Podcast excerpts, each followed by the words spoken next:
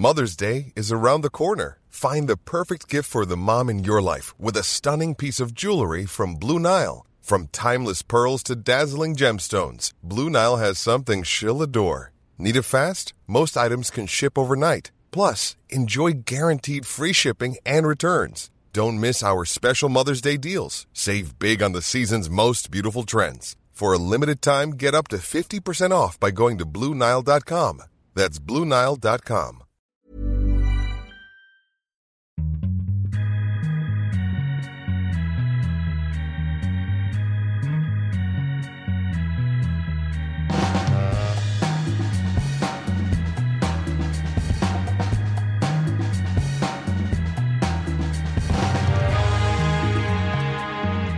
Där går startskottet för Vodcast podcast nummer 158. Vi pratar om Viasat eh, Hockeys eh, podcast och vodcastresa tillsammans den här dagen med Håkan Södergren och Jonathan Linkvist som verkligen är på hemmaplan. Du sitter bara några meter ifrån mig Jonathan. Det känns konstigt, hörru? Ja, det är riktigt obehagligt alltså. Ute på redaktionen via satsport.se. Hur är det nu att vara i Sverige? Nu har du fått vara och andas en vecka drygt ju. Hinner du med allt? Ja, fantastiskt. Eh, har ju varit hemma i Övik några dagar och haft några fantastiska ögonblick. Bland annat en, en liten hockeysession ute på havet vid Däckarsjön på naturis. Hur bra var det? Ja, det, var, det var som ett vykort. Det var helt fantastiskt. Eh, och nu är jag här i Stockholm och får träffa dig i det. Tyvärr inte Håkan. Han sitter ju eh, någonstans i världen. Norge kanske, det vet man inte. Eh, Kan vara så. Kan vara så. Han gör det, men han har lite svensk anknytning. För bakom ryggen på dig Håkan, så inne på ditt kontor, så har du en speciell tröja, eller hur? Ja, jag, så, jag såg ju att du tog fram din, så jag tog fram en, eh, en gammal relik som, som eh, har liggande. Ja, det där, när man, man liksom känner att man vill tillbaka till, till de sälla jaktmarkerna så tar man fram den här och så luktar man på den lite. Och så här. Ja, det luktar gott. Du, du har lirat i den, det är ingen sån här replika, utan det där är en äkta. Ja, den är äkta. Den Ja. äkta. Och det, men den är från eh, veteranlandslaget. Ja. Vi, var, vi var i Ryssland och spelade mot, eh, mot eh, Medvedev och grabbarna. Då, då var den där med. Och vi ska bli lite nostalgiska i det här avsnittet också. Menyn blir, vi kommer prata om vad som hände i Montreal. Coachen kickade igår. Vi kommer prata om Henrik Lundqvist, över 400 segrar. Vi kommer prata om eh, superhelgen som vi har framför oss. Och så blir det lite om lönetaket, eh, om det ska bli något sånt i SHL. Och eh, en hel del annat också. Eh, Hockey-VM, de här som säger ja tack nu, vad ni tycker om det. Och den här klubban från Gustav Nyqvist. Det är lite av menyn. Vi väver in det i en vodcast och en podcast. Jag börjar till dig Jonathan. Eh, Michel Therrien, Montreal, sparkad trots att de leder Atlantic Division. Vad är det som händer? Alltså, det här var ett beslut som var tvungen att fattas. Alla visste att Montreal var sugna på Claude Julien. När han blev ledig så tog de beslutet. Det har knorrats ett tag. Samtidigt, väldigt tufft beslut. Känslan är att Terrien och Bergman har varit väldigt tajta. Han tradade i princip, i princip iväg P.K. Subban för att han inte. Så Det var, nog, det var rätt beslut att ta, men jag tror att det var ett tufft beslut att ta. Dina åsikter Håkan? Terrien har ju alltid varit rätt omdiskuterad i och med att det är, ju- det är andra svängen han är där och eh, förra gången eh, när han, när han gick så var det också liksom en sån här äntligen. Så kom han tillbaks och gjort det bra. Men han har alltid varit, han har aldrig varit riktigt liksom uppskattad. Utan alltid har det varit, det har varit Price eller det har varit någon annan som har dragit laget. Så att han, han anses nog vara den enklaste vägen ut. Det Jo, men jag va- man men varför påstå. nu vid den här tidpunkten? Då? De går bra. Det här har de ju vetat om inför säsongen också. Ja, de men nu, ett tag. hur, hur många har de förlorat på raken nu? Ja, de har ju gått lite rossligt på taket. Jag har Ja. inte siffran i huvudet heller. Men de har inte gått Jag tror det jättebra. är sju på eller slutet. åtta alltså Mm. på slutet här. Och, Ja. och eh, de producerar inte på det sättet. Price har tappat rätt så rejält i sina siffror. Mm. Alltså han, han är nere på under, och det här tittar jag va, han har, han har alltså 95,4 i oktober. Då var Terrien och han hyllad. Idag är han nere på februarisiffrorna 87,9. Ja. Då är det ingen lag som vinner med en keeper på 87,9. Så att, men som många gånger förr så är det att eh, hundhuvudet får någon att bära och i tillägg så fanns det någon annan som kunde ta över. Så att de tre faktorerna egentligen ihop så har ju det visat sig att då är det Terrien, thank you and good night eller arrivederci. Men hur anmärkningsvärt är det att de tar en eh, coach från Boston? Det är ändå Boston Montreal, det är ju inte bästa kompisar precis. Julien är ju en eh, gammal Montreal-kille. Francophone, vilket är otroligt viktigt, alltså att du är fransktalande på, med, alltså du, du hör ju det, Claude Julien. Ja. Det är Claude Julien inte va? Att, eh, ja, nej. det- det- Men du förstår vad jag menar. Det, det var... viktigt. Ja. Det är oerhört viktigt i Montreal, för där ska man alltså vara fransktalande. Det är enormt viktigt. Det såg jag att en, en Edmonton-skribent skrev igår och det är helt sant. Att inte fler AL-coacher verkligen tar franslektioner. För Ja, ja. du måste tala franska för att ta träna Montreal. Det är liksom ingenting du borde göra. Det är, det är ett krav. I åtta var det ett plus och när Quebec förr eller senare får ett lag så kommer det också vara ett krav att du talar franska. Så det är en ganska liten pool de har att välja ifrån. Eh, och det visar ganska mycket. Jag vet inte, Jihde, vet du vem som ersatte Therrien när han fick sparken senast i Montreal 2003? Nej, var det Julian då eller? Jajamän, Ja. Den var samma. Och det, det visar lite den här poolen hur liten den faktiskt är. Ja. Men blir det Eh. inga kopplingar Jonathan? Eh, Men Håkan är inne på det och det här med, med, med kopplingen han har till Montreal innan. Men ändå, han har vunnit Stanley Cup med Boston. Och. Absolut, och det, intress- det intressanta var ju Boston och det, var ju, det visar egentligen... Man pratar om att det handlar om respekt mot Claude Julien, att han ska få en chans att vinna. Där handlar det om pengar. De slipper ju betala honom nu såklart, Mm. eftersom att han får ett nytt jobb. Mm. Det, det, det ser jag som den enda anledningen till att Boston väljer. Det är inte anmärkningsvärt att Montreal tar honom, det är fullt logiskt. Att Boston låter det hända, det är kanske det som är lite mer anmärkningsvärt. det handlar exakt. ju bara om pengar. Och det, och det är ju som sagt, det, det var ju förut så skulle man ju då inte t- skicka spelare till sådana som man konkurrerade med i, i vissa situationer. Va? Och det kanske kan ifrågasättas lite, men som sagt till slut så är det ett affärsbeslut. Men sen är det också ett framtidsbeslut för att jag tror att i Montreals fall, där blir inte diskussionen så mycket att du hämtar in från Boston, utan de hämtar en kille som är bra, uppskattad. Han har alla de här kriterierna som en coach i, ska, ska fylla i Montreal. Så att eh, för deras del så är det bara ett, eh, ett smart beslut där Bergevin kommer att få faktiskt mer cred än vad han redan tidigare har. Han anses vara väldigt smart på transfermarknaden efter Subban Weber-traden. Och man förväntade sig att han ska göra någonting ytterligare nu. Duchene eller vad han tar. Men sen tar han det här också direkt när, när möjligheten gavs. Och det blev en ny lagfest och det var som St. Louis-spelarna var ju garanterat ute efter att Hitchcock fick gå. Äntligen får spelarna ha lite makt och få bort eh, tränare. Och det här är faktiskt femte tränaren, är det inte det, Jonathan, nu den här säsongen? Ja, och framförallt så är det fyra av de sju tränare som har suttit längst inför säsongen Ja. på kicken. Vem Och blir det är nästa? förändringens vind. Uh, det var svårt. Vad sa du? Eh, Vem som Nästa- åker Jag hörde inte Gide. Vem som åker näst? jag... Ska vi slänga en liten dark horse? Hur länge sitter John Cooper i Tampa? Ja. Om du, om du inte tar en Stanley Cup-favorit till slutspel, får du en chans till? ja, jag är med dig på den, helt klart.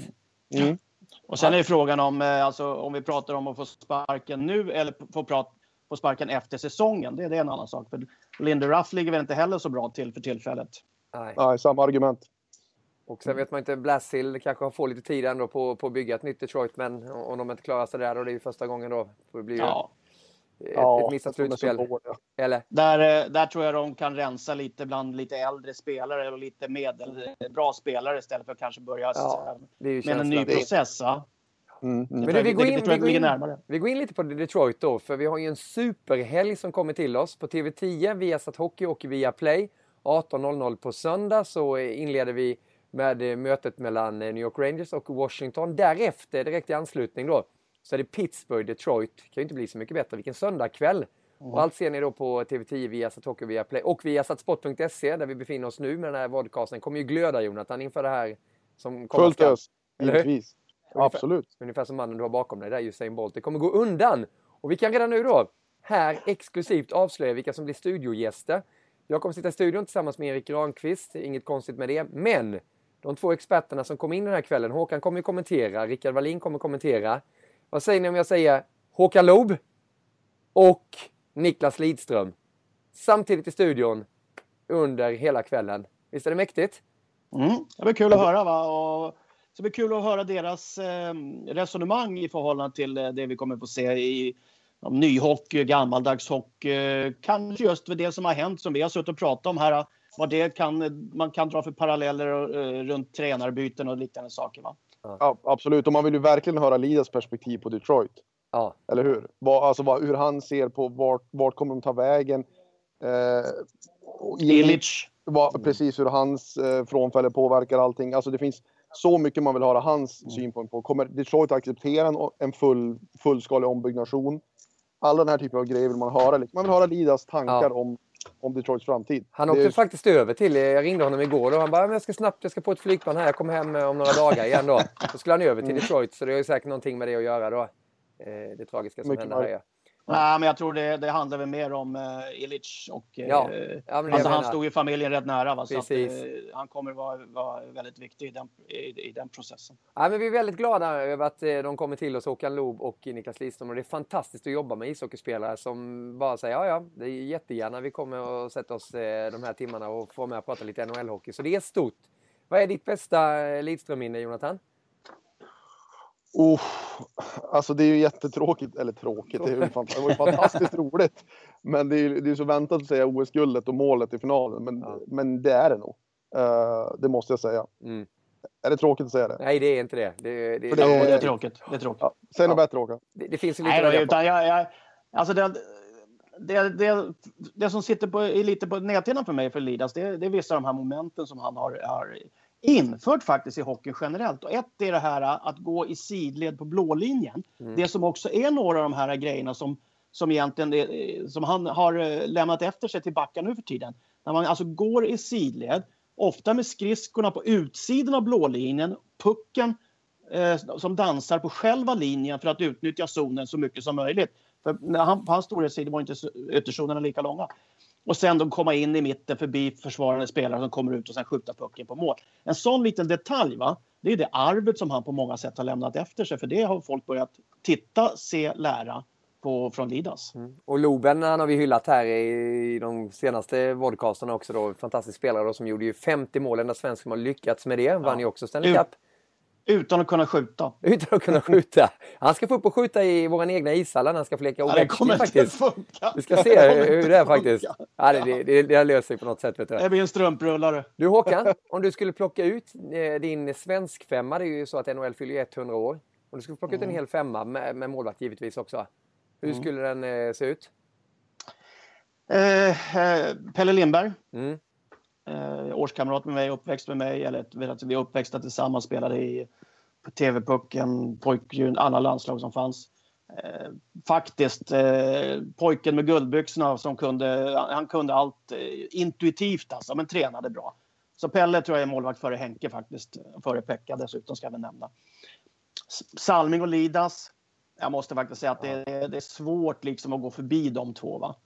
Eh, enkelt valt, men också väldigt eh, självklart. Eh, lika självklart Foppa, Sudden. Men sen är jag lite... Sista biten där. Aha. Där har jag faktiskt lite svårt att välja. Vad tar du Alfredsson eller Henrik Sedin. Mm. Den, är, alltså, den är lite känslig. Och varför Henrik Sedin före Daniel Sedin? Ah, ja, men det är, lite att han kommer lite före i kön. Va? Han har gjort lite bättre siffror, lite bättre resultat. Kanske blivit hyllad lite tidigare än brorsan. Alltså, väljer man om, om fem år, då, då, kan det ju vara en annan situation. Eller vi tvingar dig att välja nu. Vem ska in där på eh, sista platsen?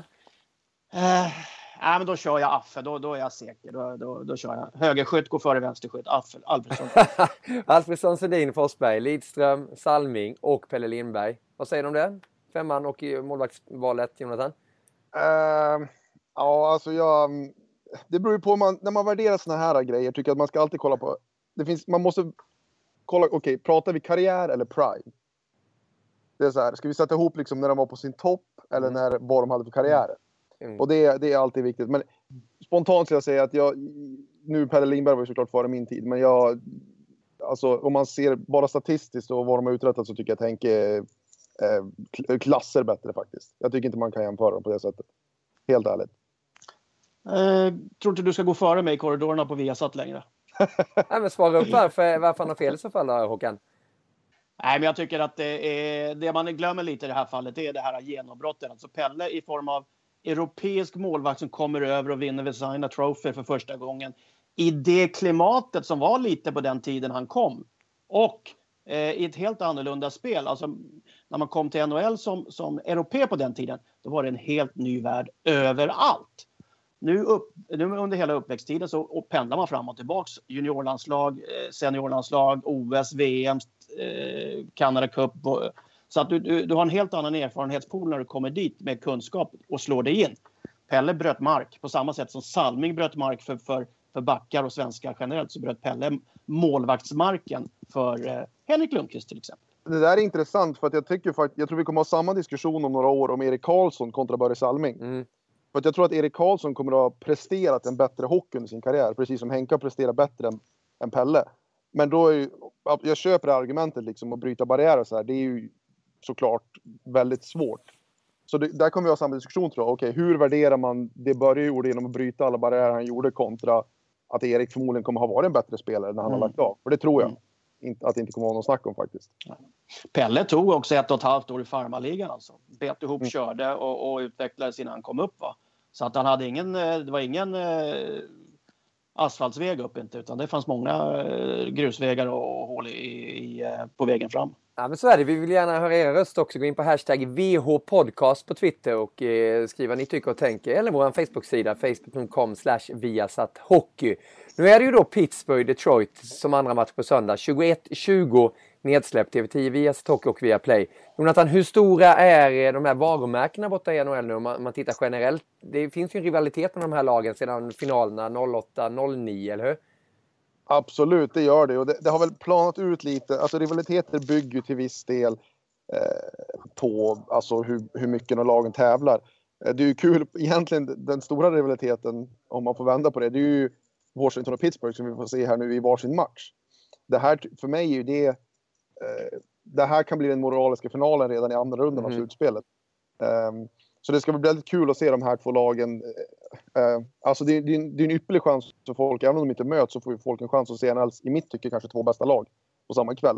Eh, så det är väl eh, inte alls svaret på din fråga. Men Nej, men du, du är inne på det att eh, till och med alltså hela NHL, de bästa lagen. Du, du drar det så långt alltså? Jag, jag, tror, jag skulle säga att det är de två bästa lagen ja. Eh, sen absolut inte kanske alltså form och så vidare, men över 82 matcher och ett slutspel så skulle jag nog säga att det är de två bästa lagen. Vad säger du Håkan?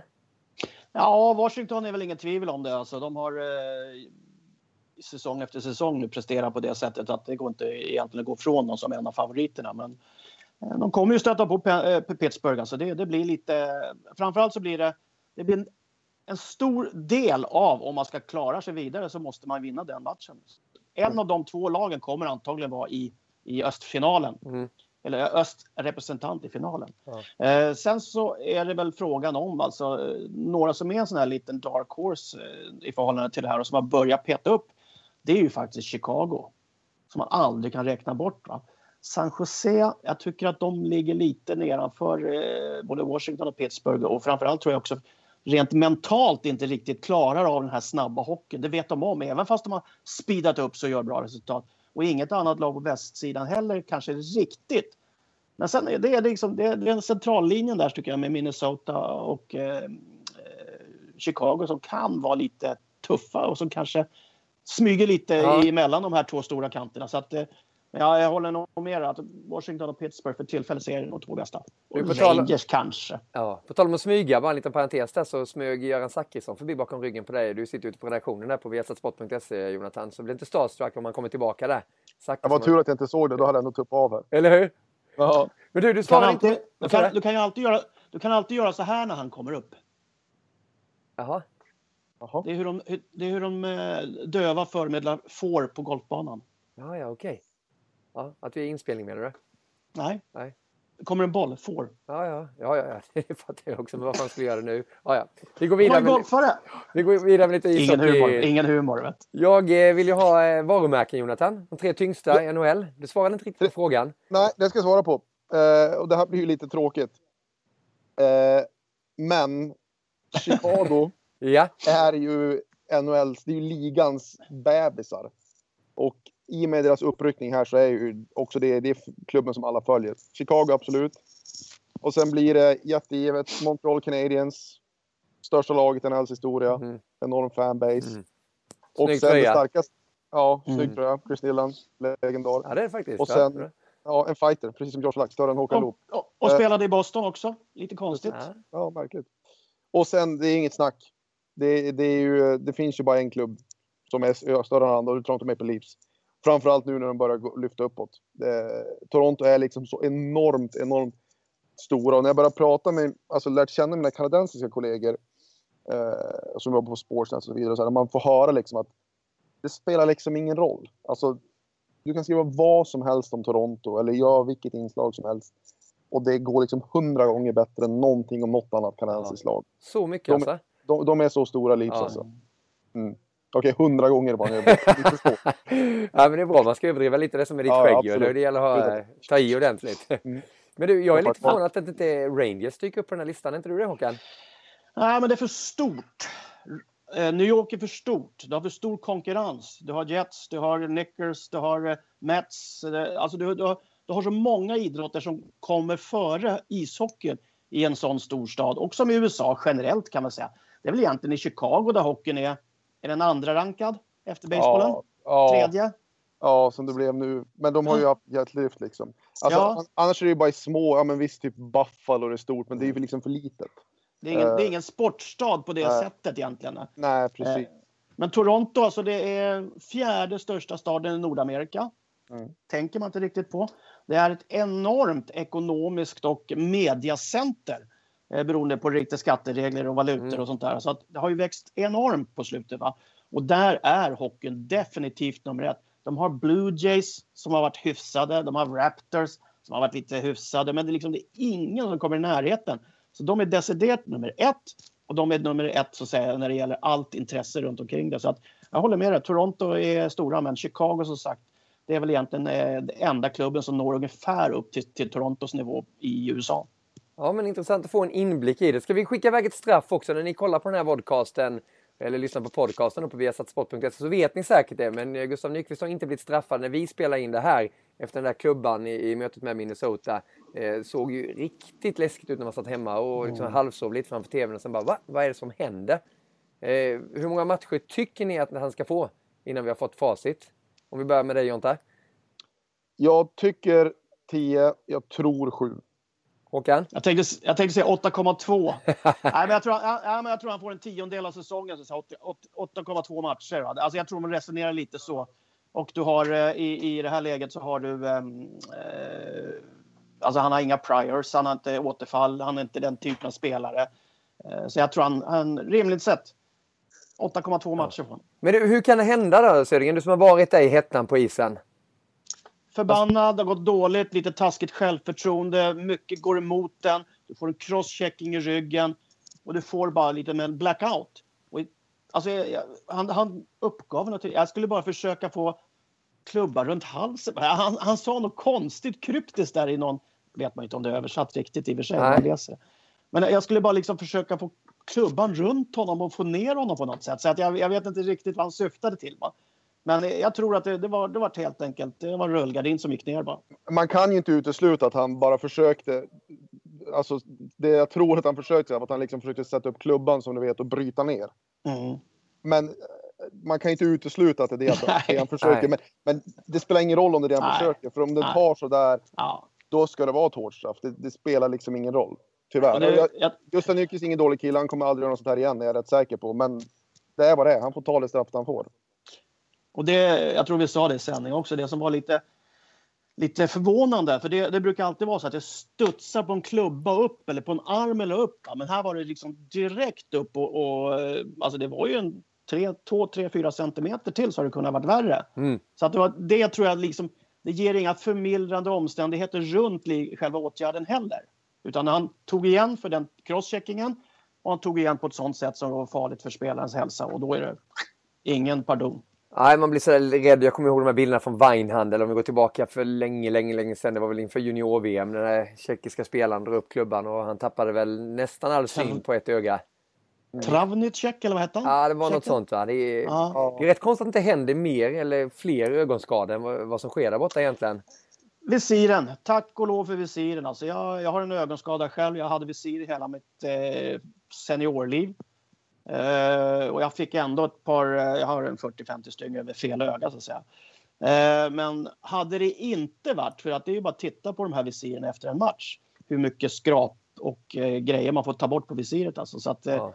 det är en, du bara kan tacka visirets eh, ingång i marknaden som gör att det är mindre skador. Men du Jonta, du som följer det och sitter där varje kväll i Staples Center och i Honda Center. Hur, hur fult är spelet på banan? Hur mycket efterslängar ser du? Du som ser hela bilden. Det är ganska cleant alltså. Det är det? Eh, ja, det har blivit renare. Och det är mindre liksom... Det är mindre framför målgruff. Eh, Jag tror att många, må, alltså många börjar nog inse att dels är domarnivån enormt hög. Mm. Alltså det, du kommer inte undan med så mycket alls. Och dels ehm, så jag tror jag har lite att göra med energi också. Alltså, jag tror inte många spelare orkar härja så mycket.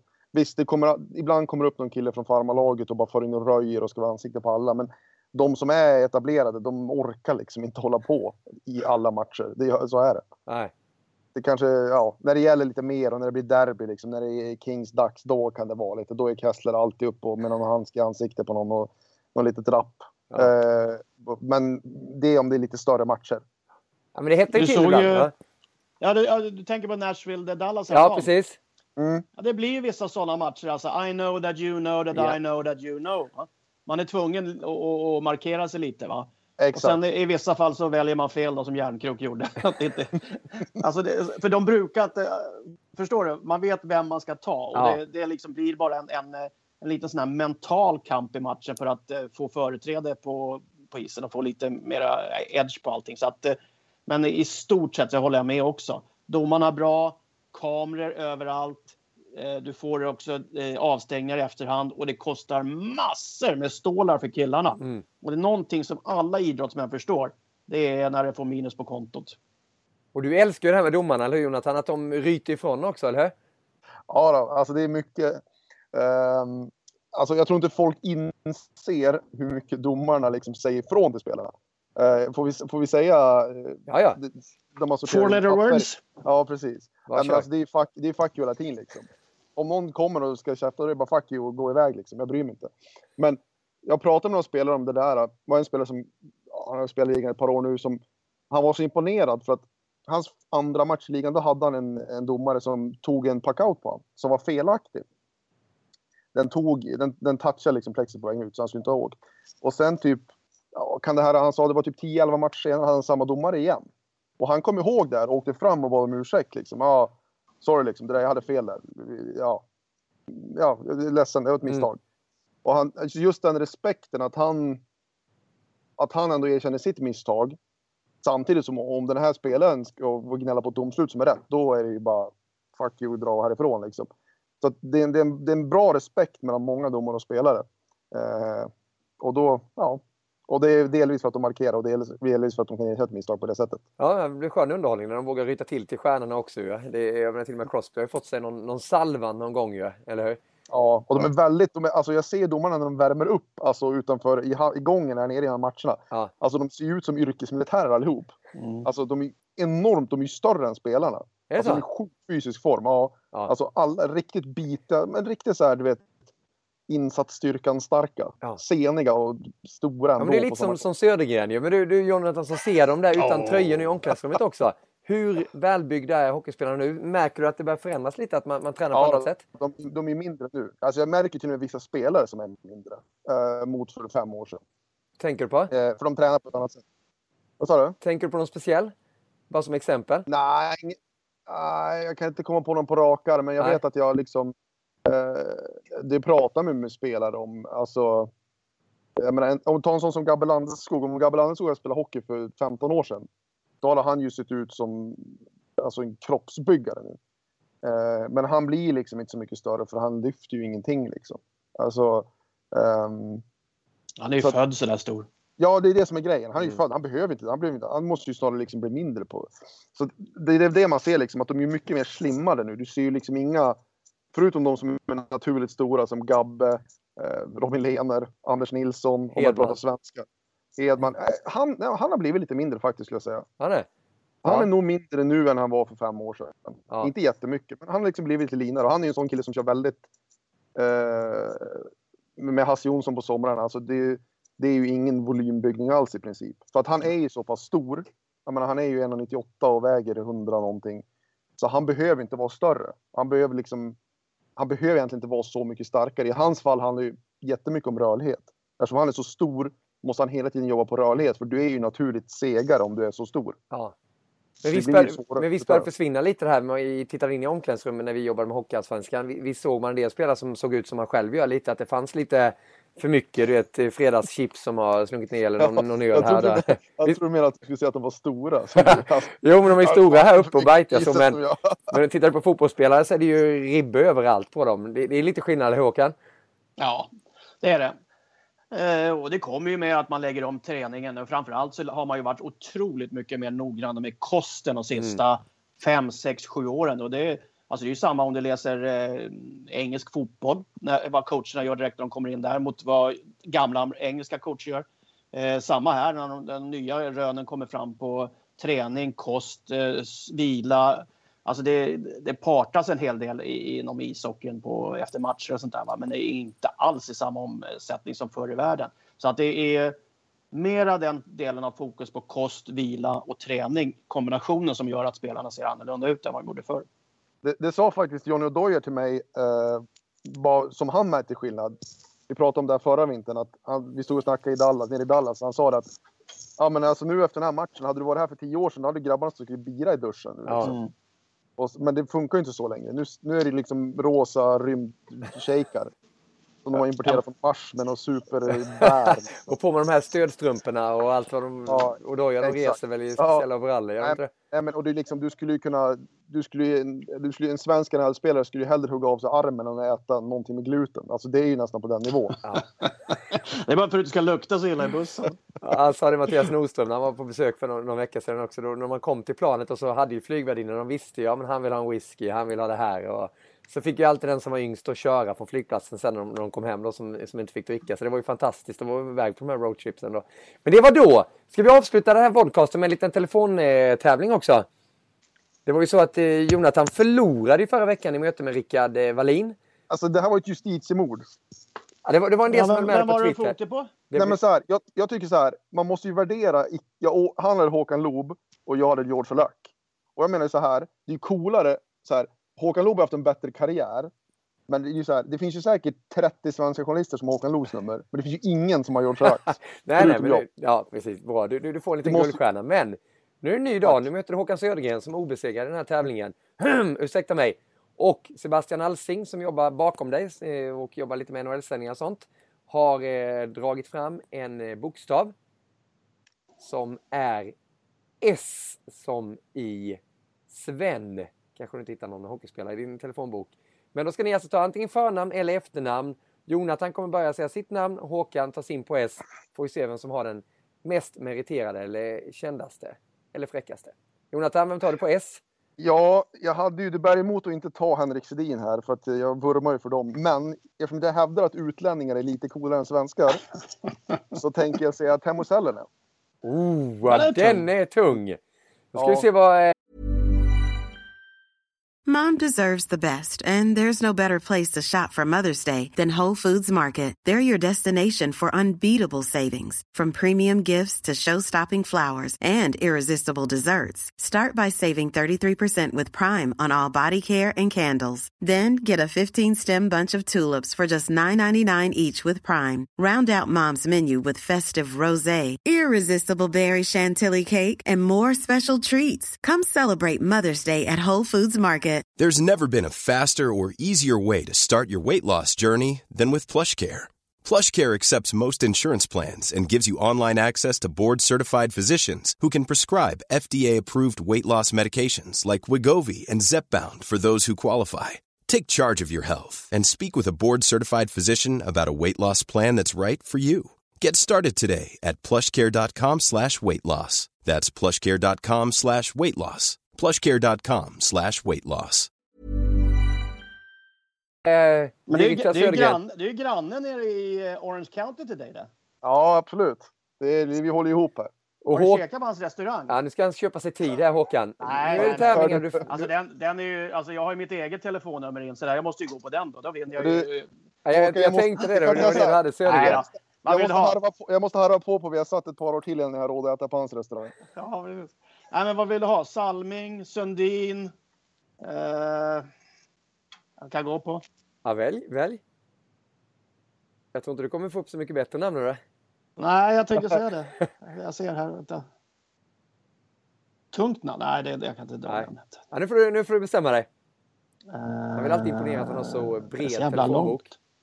Sundin eller Salming? Salming och Sundin, det är ju för fan, det är, det är ju lokalt i Toronto. Jo, men du ska visa att de är, om jag, jag kan ha något större än Sundin Salming. Det, det kanske är nej, nej, men det, det har jag ju inte alls. Vem- vem tar du då? Ta Salming. Salming. Salming versus Sellene. Det kanske blir man lite förblindad över svensk fokus här då, men... eh, Ja, Hugo Ja, Stenbeck du har också också. Salming, du är också så du kan kvittera. Oh, nu visar du upp numret här. Ja, det var Gjorde jag det? Då får du blurra det. Ja, det blurrar vi. Ja. Ja, men du, jag ställer frågan så får folk avgöra den här matchen. För Salming, Sellene, jag tycker det är helt omöjligt för mig. Ska vi, ska, vi, ska vi köra den? En gammal rövare. Ja, precis. Hugo Stenbeck, den är tung också.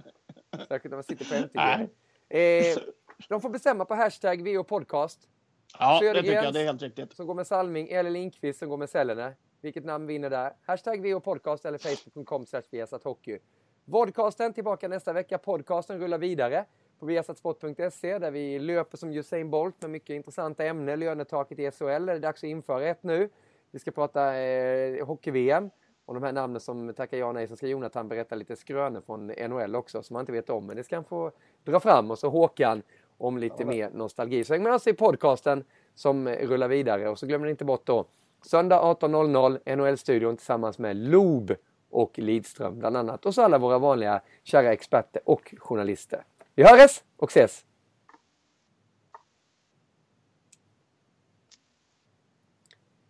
Viasats podcast går vidare nummer 158. Vi eh, spelar in det här tillsammans med Jonathan Lindqvist och eh, Håkan Södergren. Södergren på plats i Oslo och eh, Jonathan Lindqvist på redaktionen på viasatsport.se när han nu börjar röra sig in mot mig tror jag för att komma och sätta sig här. Och det hade jag ska varit... hämta kaffe. Jag vill Det, inte sitta är med. det lite mer kaffe? Som journalist måste man ju dricka kaffe. ju. Södergren? Oh, ja. Jag sitter och kollar min telefonbok faktiskt, för det gör man ju aldrig. S var rätt många namn alltså. Vad hittar du mer då? Eh, Sasha Smirnov, han, han tränar i Ryssland, en KHL-tränare. Han har varit här i Norge. Barry Smith. Ja. Oh, herregud, det är många konstiga. Sen är det många uh, Spindler. Uh, Ja, men Viasat Sport. ja, precis. Men det, det, den är lite... Jag tror det är svårt att, att toppa där. Men det är Ja. roligt att tog Salming före Sedin, tycker jag. Eller Sundin. Ja, Ja. Det, är, det, är, är, är respekt för åldern. Vet. du. Ja, det är så. ja, men det gillar jag. Ja. Ja. Och på tal om alla de här namnen som ni har sagt nu så har ju alla de spelat hockey-VM och det är något som har fastnat eh, vid min näthinna den här veckan. Hockey-VM och att det har kommit, ja, glädjande besked. Gabriel Landeskog eh, tackar ja till hockey-VM om det finns möjlighet. Bla, bla, bla. Vi befinner oss i februari, hockey-VM spelas i maj. Nästa besked var ju Oliver Ekman Larsson som också hade sagt ja då. Och jag tycker att det blir lite så frapperande patetiskt med de här rubrikerna redan nu. För vad ska spelarna säga om det kommer en fråga? Ska de säga nej, jag vill inte spela hockey-VM, då stänger de ju jättedörrar, det blir jätterubriker, ja. varumärkena försvinner. Den här hockey-VM-debatten, ja eller nej, den... Är man inte lite trött på den? Vad känner ni? Jo.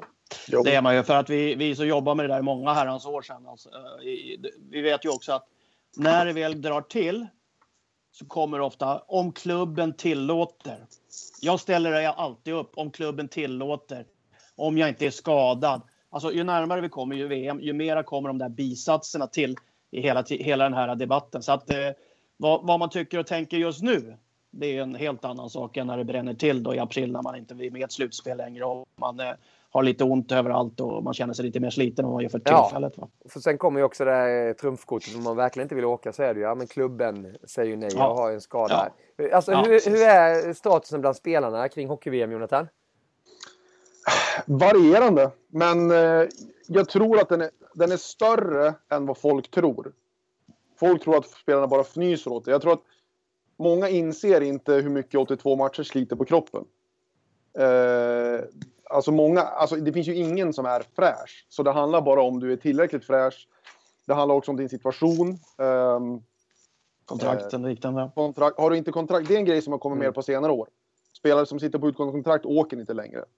Av risken att, att missa, eller att skada sig och att det ska påverka deras kontraktssituation. Så det är någonting som jag upplever bara de senaste två, tre åren kanske verkligen har blivit en jättefaktor. Som gör att ingen åker i det läget.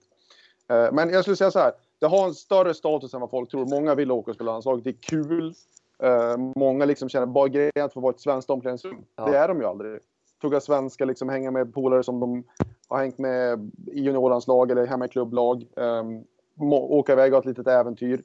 Ehm, så, så länge du inte har en familj kanske som, som du vill lägga mycket tid på så, tror jag många, vill, många åker om de är fräscha. Men eh, bara för att tillägga där, för jag tror du, du är inne på något som är väldigt viktigt där. För att det, jag tror att det är, är tre saker som eh, drar väldigt mycket. Ett, det är var det spelas någonstans.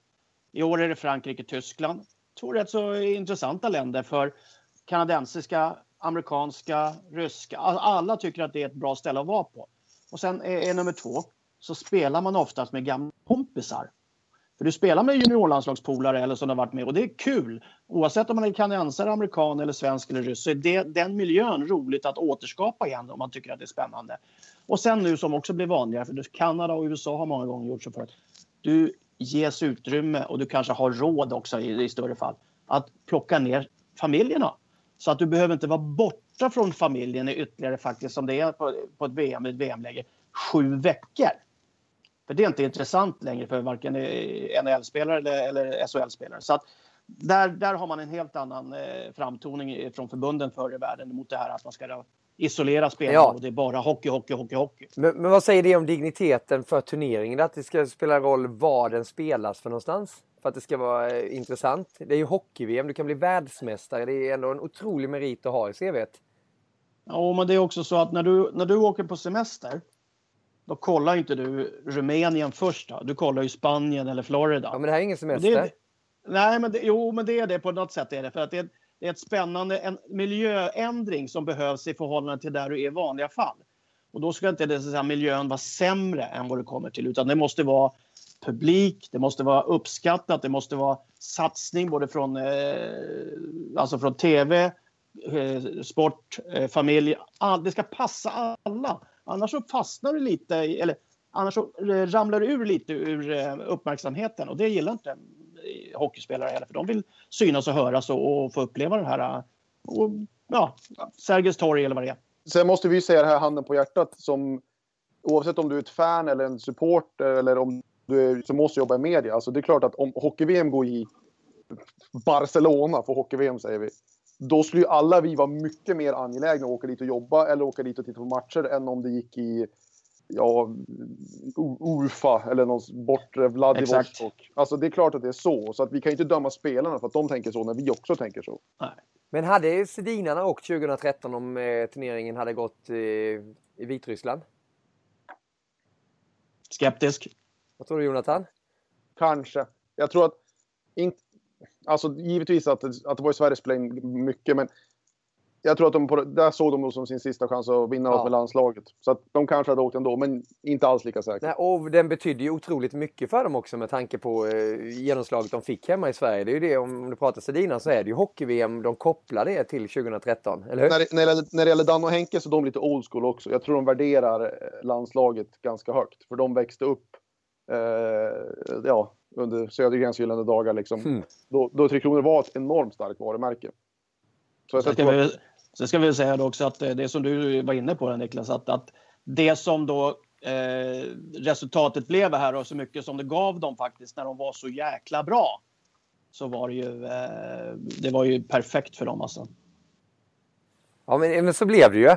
Men om man tittar på det här Håkan, hur många hockey-VM gjorde du? Fem. Fem. Vilket var det bästa ställe du var på och lirade? Om du eh, undantar Sverige. För det VM ja, var ju speciellt Wien, 89. Wien var ju det för att vi vann, ja. Men Prag, jag gillar Prag. Alltså. Vi kom sjua i och för sig tror jag det året när Borken fick sparken 85. men jag, alltid, jag älskar fortfarande Prag. Prag är en fantastisk stad. Alltså, kulturen, byggningarna. Det, det är så jäkla tur så att Prag och Budapest är två länder som inte hade råd egentligen att riva ner sina städer efter världskriget. Vilket innebär att vi, där står ju fullt med gamla fina byggnader kvar och torg och, och sånt där. Och det är ju deras, det är ju deras guldklimpar nu för tiden för det är så fantastiskt trevlig miljö i de här städerna. Vad var, vad och sen är pilsner rätt god också. Ja, berätta någonting som hände där under, under Prag-VM. Det är ju ändå preskriberat nu. What happens in Prague stays in Prague. Ja, sjua slutade, ni fick bort Bork som förbundskapten. Det var, det, det var mycket som gick bra för dig Håkan. ni fick bort Borken. du och Borken, ni har ju haft det där. Det, det var Virus, Christer Abrahamsson och vem var det mer då? Eh, som fick bort Borken där. Det var ett jättemöte som gick i en källare under turneringen eh, på Sporthotell där när vi, eh, när vi spelade. Var det så illa då Håkan? Nej, det var ju, alltså, det var ju mitt i ett skifte. den gamla sortens ishockey mot den nya sortens ishockey. Vi Vilket år pratar vi om bara så alla vet? 1985. 1985, japp. Mm. Och Borken hade gjort den här förändringen i Djurgården med det resultatet att han, vi vann, han blev förbundskapten och sen skulle han göra det också på, på landslaget. Men då var det gjort under en mycket kortare tid.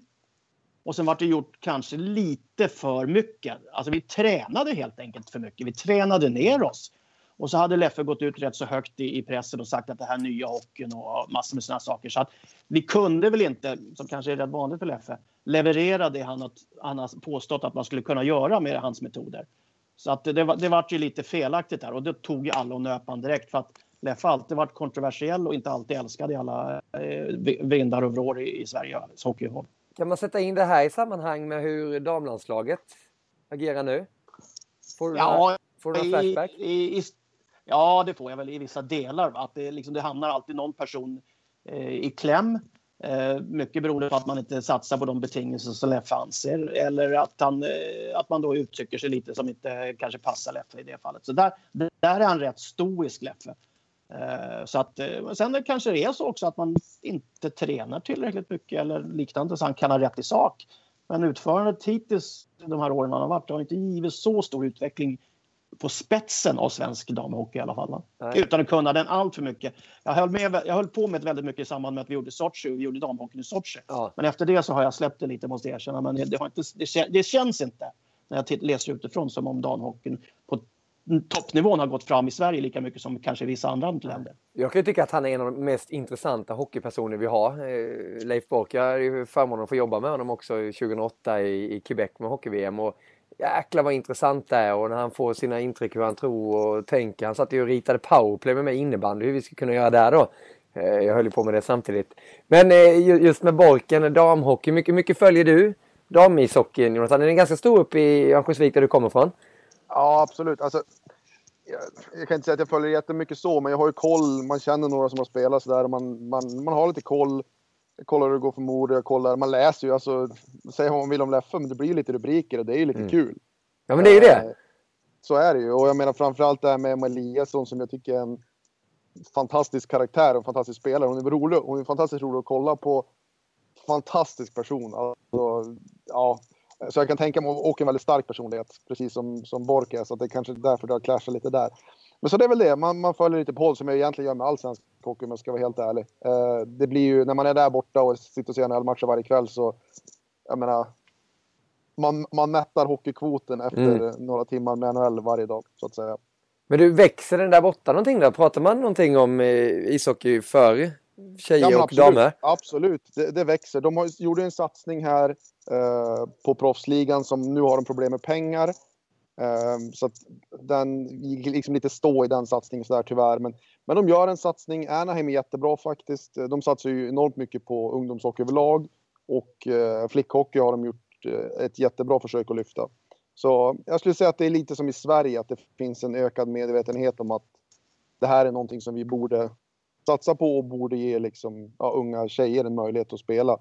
Eh, och sen i förlängningen att låta damerna också få förutsättningar för att lyckas. Men det är svårare för då kommer det in en hel, alltså då är det marknadsekonomi och allt det här och det är väldigt komplext. Ja, men så är det. Det är en jättefråga. Jag håller med dig och det är bara att hoppas att det, att det blir större för så mycket som de tränar och lägger ner på det också. Och ibland Absolut. blir det bara, man pratar ishockey, man, man tar det så självklart att det ska vara vinklat mot, ja. mot herrar hela tiden. Men så säger man damishockey, men man säger inte herrishockey.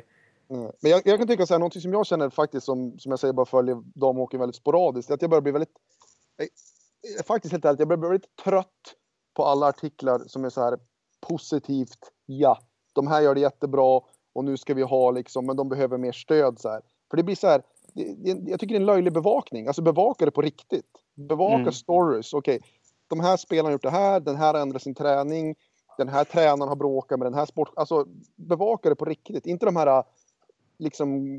PR? Som, ja, men exakt. Det är så här, ja visst, de jobbar jättehårt och så där, men det är inget intressant att läsa. Alltså, det gör alla. Ja, exakt. Alla elitidrottsmän gör det. Ja, och skriv riktiga, riktiga artiklar. Det är ja. det som är intressant. Alltså, det, är bara, det blir bara de här goodwill-artiklarna om att ja, de kämpar så hårt och nu, men de behöver lite mer stöd. Kom igen mm. nu. Det... Och, och, så likadant det här om publiken. Ja, men det är, det är ja. 50 personer. Nu bjöd vi in spelare efter Brynäs. Det kom så mm. här jag, många. Jag, jag, fatt, så här, jag fattar att folk som, att man, när man skriver de här så gör man det med med en god ambition för en god sak och det är bra. Alltså, det är en bra ambition, men som jag säger, jag vill bara se riktig bevakning. Alltså jag vill ja, men läsa artiklar som handlar om, om sporten och handlar om, ja men så precis som man bevakar herrarna liksom. Mm. Det, det, det kan jag sakna lite faktiskt.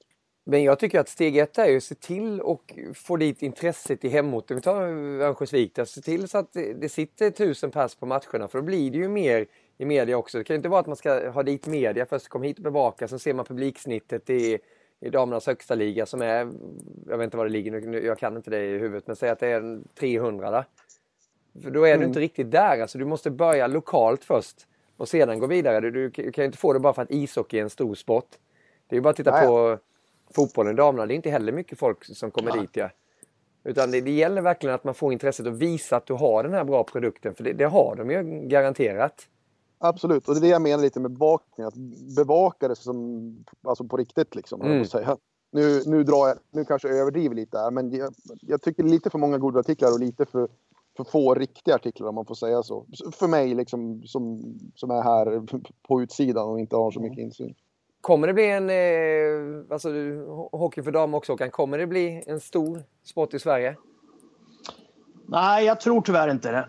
Och då, alltså inte om vi pratar stor sport så tillvida att det blir lika många som spelar eller något sånt där. va? För att vi har redan nu problem med ishallarna, hur man utnyttjar dem, att det finns för lite istider och det är såklart att eh, innan tjejerna får samma villkor med val av tider som är bra att träna på och liknande, eh, då, då har de en eh, nästan övermäktig kamp skulle jag vilja påstå. Så jag, jag tror inte det finns helt enkelt plats i våra ishallar för att kvinnor ska kunna utvecklas på de eh, villkoren som eh, ungdomslagen får för, här, för killar istället. Nej, men vi hoppas på Tyvärr. bättre förutsättningar. Vill du höra något mer Jonathan?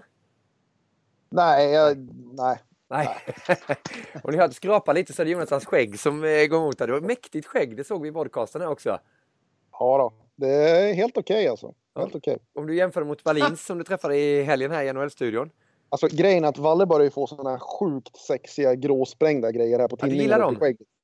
Ja, det, jag tycker det är fantastiskt alltså. Han är grann, ja, jag tycker, alltså Valle, Valle, vad är Valle nu? 40? Är han 40? Nej. Nej, det kan inte vara. nej, nej, nej, nej, nej. nej, nej, Jo, men, ja, men han är 80, är han 80? ja? Han är väl 80? Är han, är han 81. liksom Sedina där?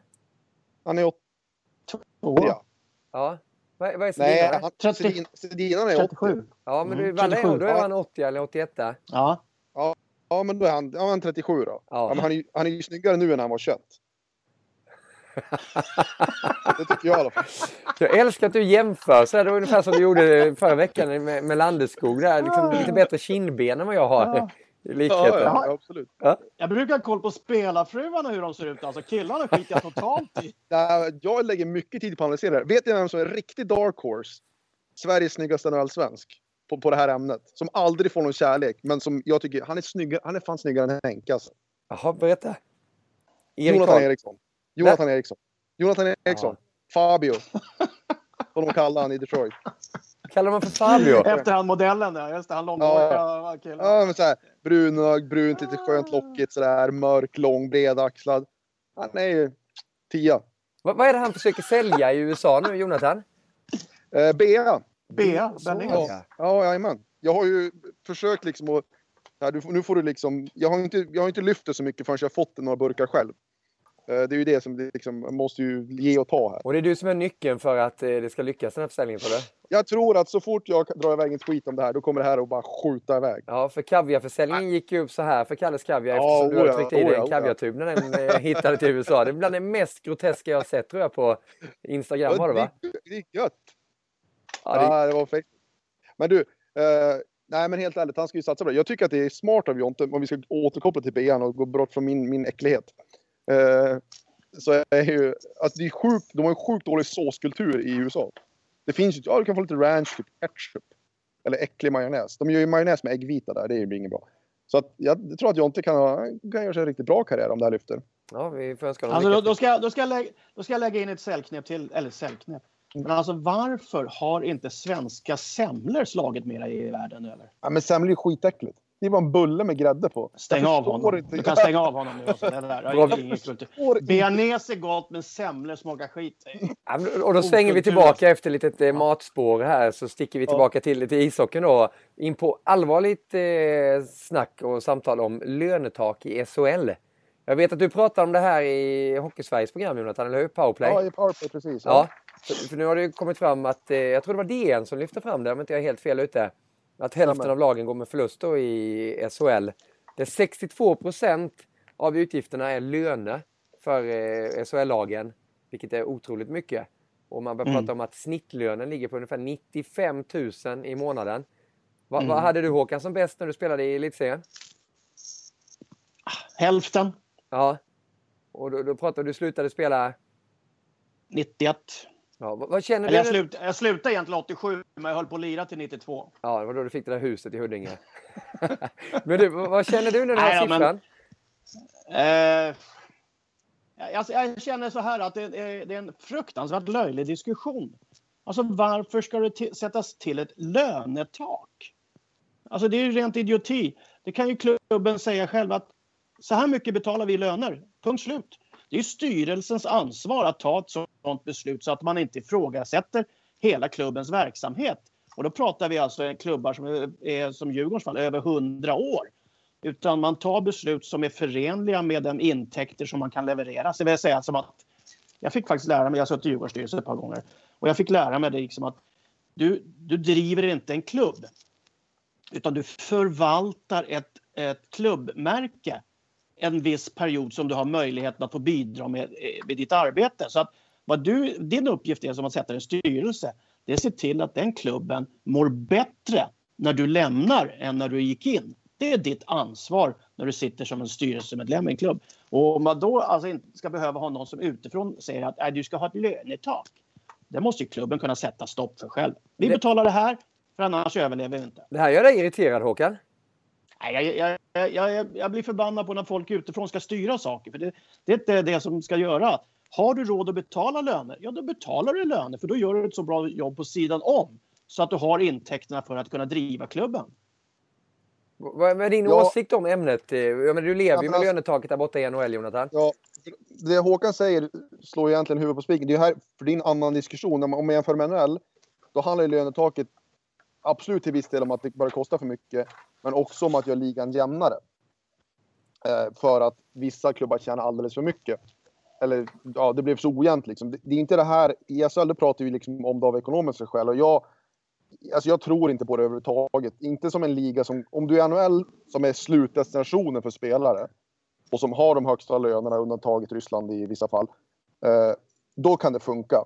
Och det har gjort ligan jämnare och sådär. Men jag, jag ser inget scenario där det här ska vara en bra idé. Och som Håkan är inne på, det är ju, det är ju, det är ju gravt underkänt liksom. Alltså det är, vi snackar företagsledare för företag som omsätter över 100 miljoner.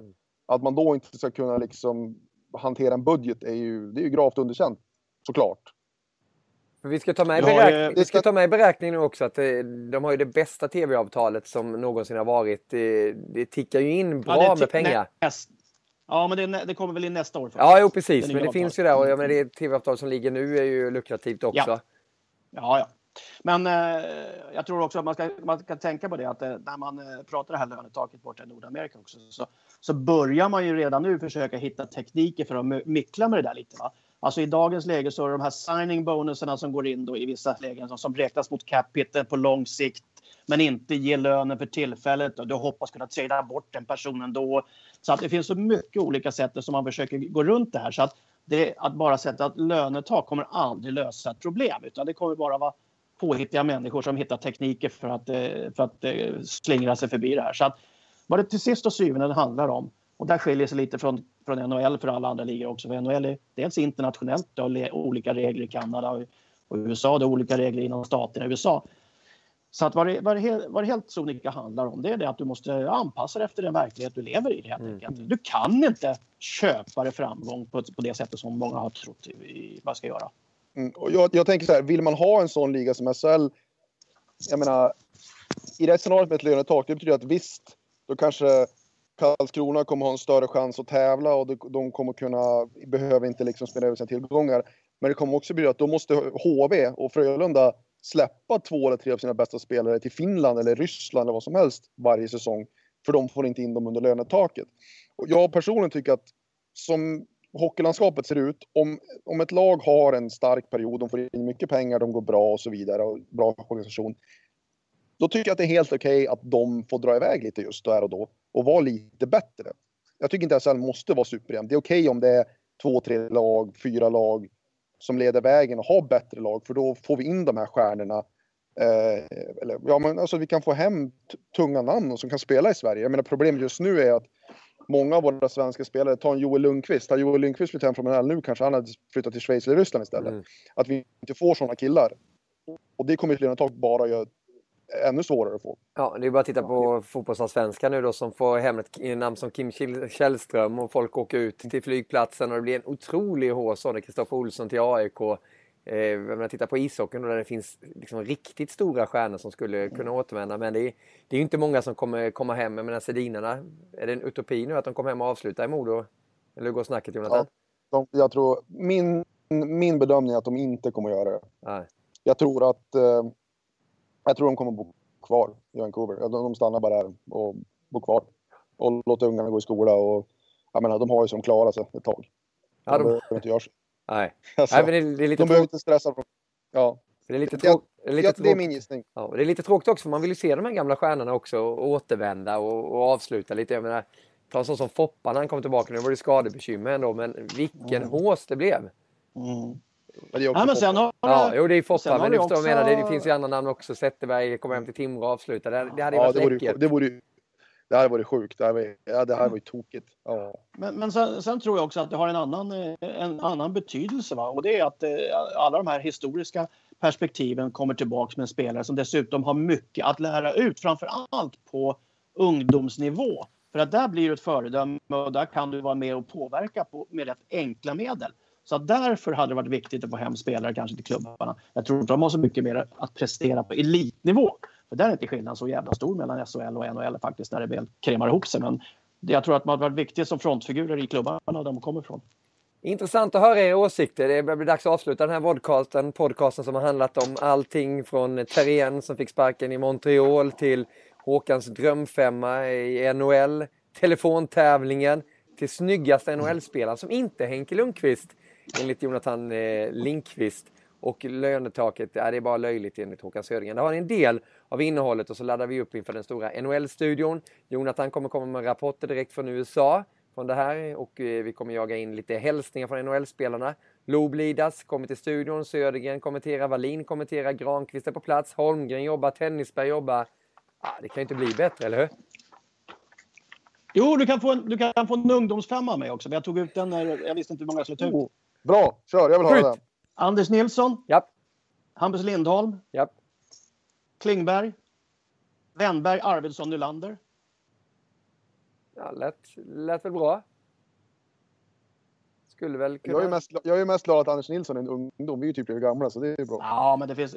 Alltså, jag kan ju inte ta Ullmark som målvakt in. Han måste ju, han måste ju lira lite. Men det, vi, vi låter väl Jonathan avsluta med en Övikskedja. Det toppar ju ändå allting när man kan ställa upp med en Övikskedja i NHL. Ja, ja. Snackar vi all time eller? All time. Ja, det måste vi. Uh, bara framifrån då. Uff, det blir ju så svårt. Och nu, nu vart det lite sån där kompisar Lite plats. Och vem, ja, vem ska jag inte plocka med? Åh, vem kan bjuda Ja, på pilsner hemma i sommar? Eh, Peter såklart. Um, Ge pucken till Peter. Han är ju utvisad! Åh fan! eh, sen tycker jag alltid att Marcus får för lite kärlek, så Marcus är med. Forsberg, och då Näslund. säger, ja, då säger jag Danne då, för vi ska ha ytterforward. Peta just Henke Sedin. Henke Du stå back. petade Henrik Sedin. Ja. Och backsidan är Ja. inte helt enkel heller. Nej, men då, kan jag sätta, får jag sätta Henke som back. Nej. Nej, det får jag inte göra. Nej, men då kör vi... Uh, det är ju svårt, men det måste bli Viktor såklart. Uh, och så blir det... Uh, Tobbe Enström var riktigt bra när han var som bäst. Alltså. Han har blivit femma i poängligan. back. Det Han glömmer tack- bort. Men han tackar nej. Han tackar nej. Okej, ta men en i sådana fall då vill jag köra... Då, då trycker vi en personlig favorit istället. Tobbe tackar nej. Då får det bli Hans Majestät Jonsson. Oh, jag gillar den så mycket. Jag hörde honom i en Simon-sändning också. Väldigt man- klok kille. vi, vi körde ju en, det fanns en klassisk ramsa när vi var yngre som, som jag inte vet om man får repetera här. Men den gick i håret, bröst, rakad. Hmm, Hasse Jonsson är våran kung. Kan ni gissa vad vi rimmar på där? Jag gissar att det var du som Eh. kom på den också. tyvärr inte. Jag önskar att det var jag. Men han är, han är en hjälte. Hans Majestät. Och i målet ställer du? Ja, det får bli Ullmark då. Fast Salo lirar ju en säsong i Modo så att... Kanske ska räkna Ja, ja. men i så fall är alltså Ullmark, du har Hans Jonsson, Viktor Hedman, Peter Forsberg, Marcus Näslund och Daniel Sedin. Och då pratar vi Örnsköldsvik. Ja, det oh, Wow. Och, nu, och, nu, och just nu ringer Niklas Sundström på din telefon va? Ja, jag hade Anders Hedberg.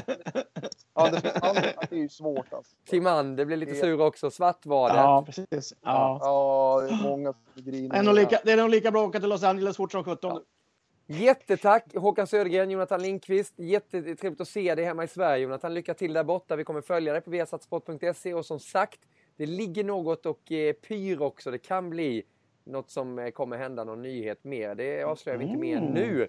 Vi skickar iväg honom till USA. Ni ser honom i NHL-studion på söndag. Håkan, kommentera matchen då som sagt. Och var med oss 18.00 TV10 via Satoki och via Play. När vi inleder med Rangers mot Washington och sedan följer upp med Pittsburghs möte med Detroit. Det och mycket annat som pågår. Gå in nu på viasatsport.se för att kolla på alla höjdpunkter eh, som har hänt från NHL. Tack så mycket för att ni har kollat och lyssnat. På återseende och återhörande nästa vecka. Ha det gott! Hej då! Tack, hej.